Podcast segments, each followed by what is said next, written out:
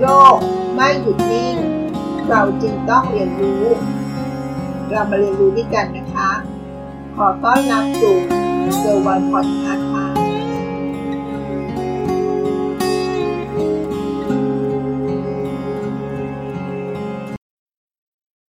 เมื่อหลายปีก่อนมีข่าวเกี่ยวกับ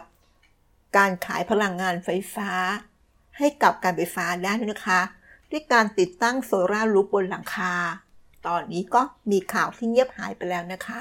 ยังไม่รู้เหมือนกันว่า ตอนนี้ภาคประชาชนยังสามารถที่จะขายไฟ ด้วยการใช้โซลารูฟบนหลังคา ให้กับการไฟฟ้าได้อยู่หรือเปล่า แต่ถ้าเป็นสัญญาต่อเนื่องก็อาจจะยังขายได้อยู่นะคะ แต่สัญญาใหม่ก็ยังไม่แน่ใจเหมือนกันไม่ค่อยเห็นในข่าวข่าวเรื่องนี้มานานแล้วนะคะ วันนี้เราจะมาทำความรู้จักเรื่องของโซลาเซลล์กันนะคะ ว่ามันมีกี่ชนิด มีข้อดีข้อด้อยอะไรบ้าง แล้วเคยได้ยินใช่ไหมคะว่าตอนนี้โซลาฟาร์มมักจะรออยู่ในน้ำได้ด้วยนะคะ เรามาทำความรู้จักกันในหัวข้อวันนี้นะคะ รู้จักโซลาเซลล์กันค่ะ ทั่วโลกกำลังให้ความสำคัญกับการใช้พลังงานหมุนเวียน แทนพลังงานฟอสซิลใช่ไหมคะ เพราะเป็นพลังงานที่ไม่ก่อให้เกิดมลพิษ และยั่งยืนกว่า ในการผลิต โดยมีพลังงานแสงอาทิตย์ เป็นหนึ่งในประเภทพลังงานหมุนเวียนที่รับความนิยมมากนะคะ ในอนาคต เราจะได้เห็นแผงโซลาร์เซลล์อยู่รอบตัวเรามากขึ้นเรื่อยๆ ทั้งในโซลาร์ฟาร์ม ขนาดใหญ่ ที่วางอยู่กลางที่โล่งแจ้ง วางอยู่บนพื้นน้ำไปจนถึงบนหลังคาบ้านของเราเลยนะคะเมื่อพลังงานแสงอาทิตย์เป็นที่นิยม แผงโซลาร์เซลล์ก็ถูกพัฒนาให้มีประสิทธิภาพดีขึ้น และมีตัวเลือกที่หลากหลายมากขึ้นนะคะ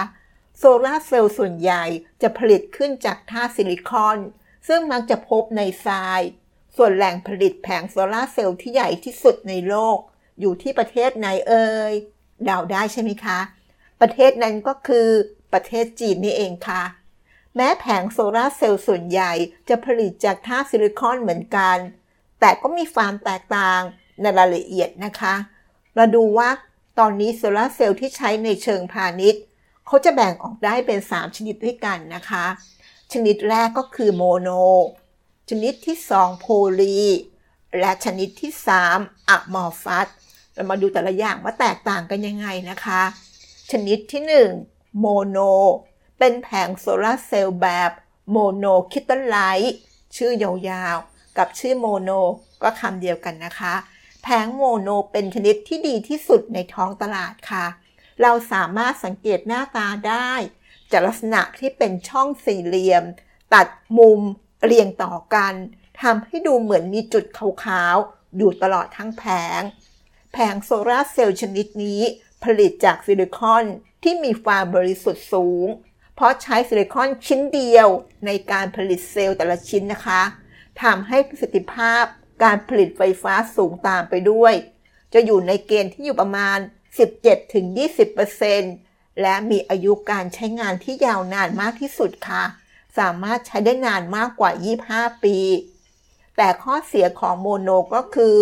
ประสิทธิภาพที่ดีก็จริง แต่ข้อเสียของมันก็คือราคาค่ะ ราคาก็จะสูงตามไปด้วยนะคะ รวมถึงเป็นชนิดที่เป็นมิตรต่อสิ่งแวดล้อม น้อยกว่าในการผลิต เพราะการใช้ซิลิคอนชิ้นเดียวทำให้ต้องมีการตัดซิลิคอนให้ได้รูป และจะมีซิลิคอนเหลือเป็นขยะระหว่างกระบวนการผลิตนั่นเองค่ะ อันเนื่องมาจากที่มีราคาสูงทำให้การใช้งานส่วนใหญ่ มักจะใช้อุปกรณ์ที่มีขนาดเล็ก เช่นแผงโซลาร์เซลล์แบบพกพา กระเป๋าโซลาร์เซลล์ แต่สำหรับประเทศในแถบยุโรป มีการใช้แผงแบบ mono ในการติดตั้งโซลาร์ฟาร์มด้วยนะคะ ชนิดที่ 2 poly แผงโซลาร์เซลล์แบบ polycrystalline แผง poly นั้นมีคุณภาพรองลงมาจากแผง mono นะคะ หน้าตาของแผง poly แบบนี้จะดูเหมือนตารางสี่เหลี่ยม โดยบริเวณเหลี่ยมจะไม่มีการตัดมุมเหมือนแผง mono ค่ะ การผลิตแผงโพลีจะใช้ซิลิคอนอัดรวมกันเป็นแผงทำให้ประสิทธิภาพการผลิตไฟฟ้า จะอยู่ในเกณฑ์ 15-19%ค่ะ จะเห็นได้ว่าประสิทธิภาพนั้นแตกต่างกับโมโนไม่มากนัก แถมยังมีราคาถูกกว่า และลดการทิ้งขยะ เศษเหลือของซิลิคอนระหว่างผลิตได้ด้วยนะคะ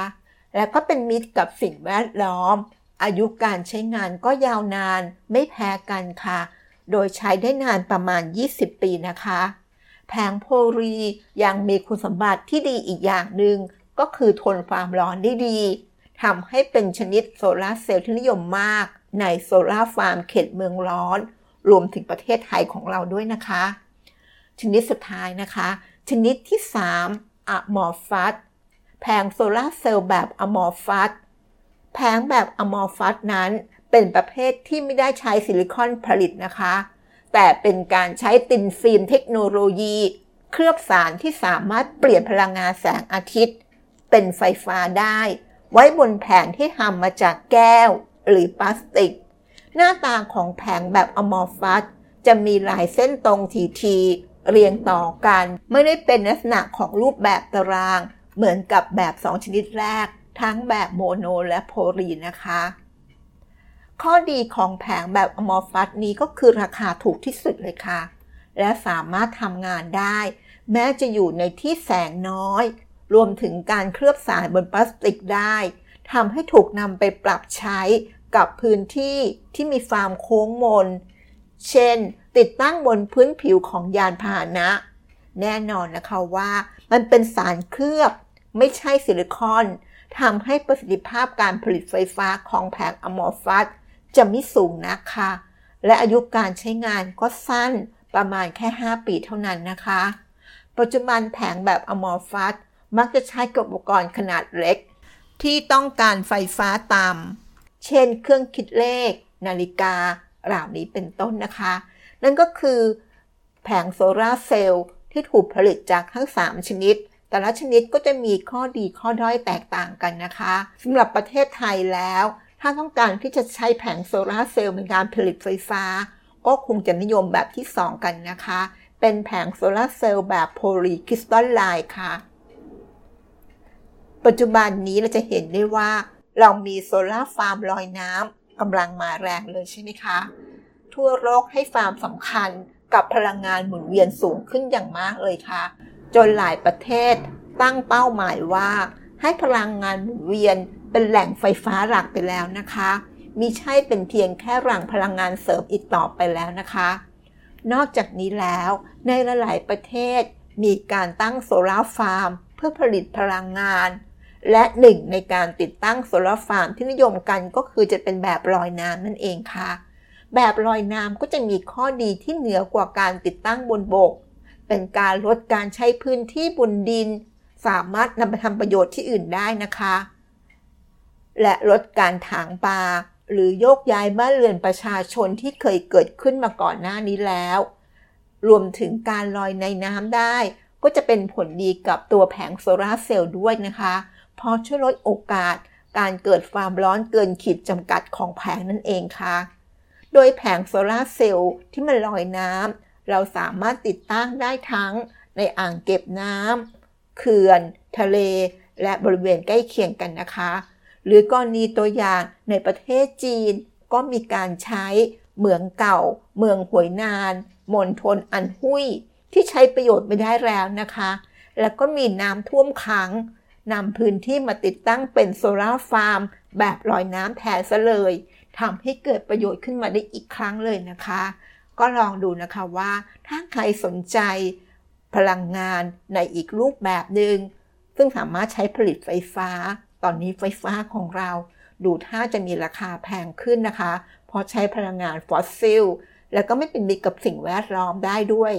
ดังนั้นถ้าใครต้องการจะประหยัดพลังงานไฟฟ้าในบ้าน ก็ลองมองหันมาดูแผงโซลาเซลล์ดูนะคะ เผื่อจะช่วยเราประหยัดทั้งประหยัดเงิน ทั้งประหยัด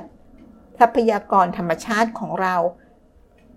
ขอบคุณที่รับฟังแล้วพบกันใน EP หน้า สวัสดีค่ะ